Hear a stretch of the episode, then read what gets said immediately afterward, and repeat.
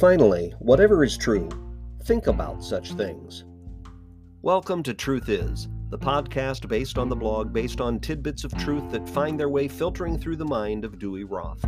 That would be me, and this would be episode 29. Jesus was what? It's often been said that Larry Norman was the grandfather of contemporary Christian music that his pioneering blending of folk rock music with spiritual truth in the late 60s helped create Jesus music and was a major part of the soundtrack for the phenomenon of hippies coming to Christ that was called the Jesus movement. I was never really a hippie, and I grew up in the flatlands of northern Indiana instead of the beaches of southern California or anywhere near San Francisco. But I felt the influence nonetheless. The setting aside of theological navel gazing and denominational chest thumping and just focusing on this guy, Jesus, really struck a chord with me.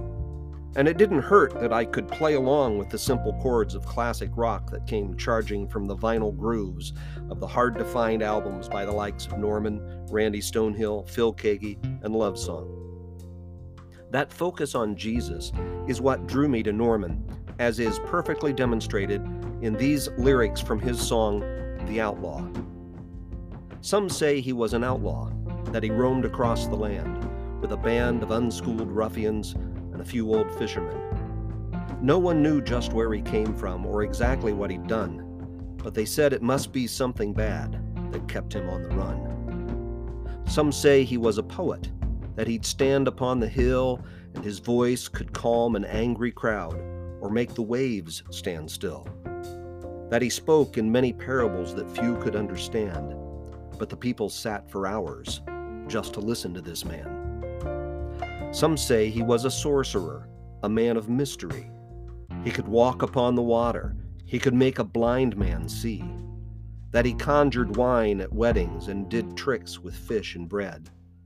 That he talked of being born again and raised people from the dead.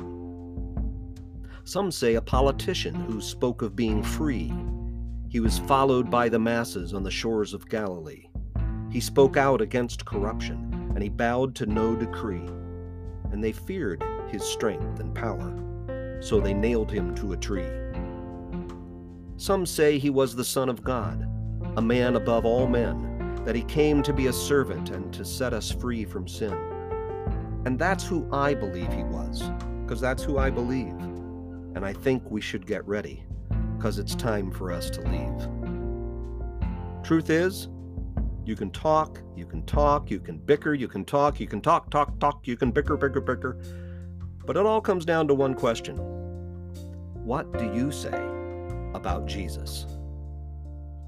You can find the Truth Is blog by going to almostthetruth.com, where you can also find my contact information and learn about the humor blog Almost the Truth. Don't forget to rate, review, subscribe, like, share, and talk about Truth Is, please.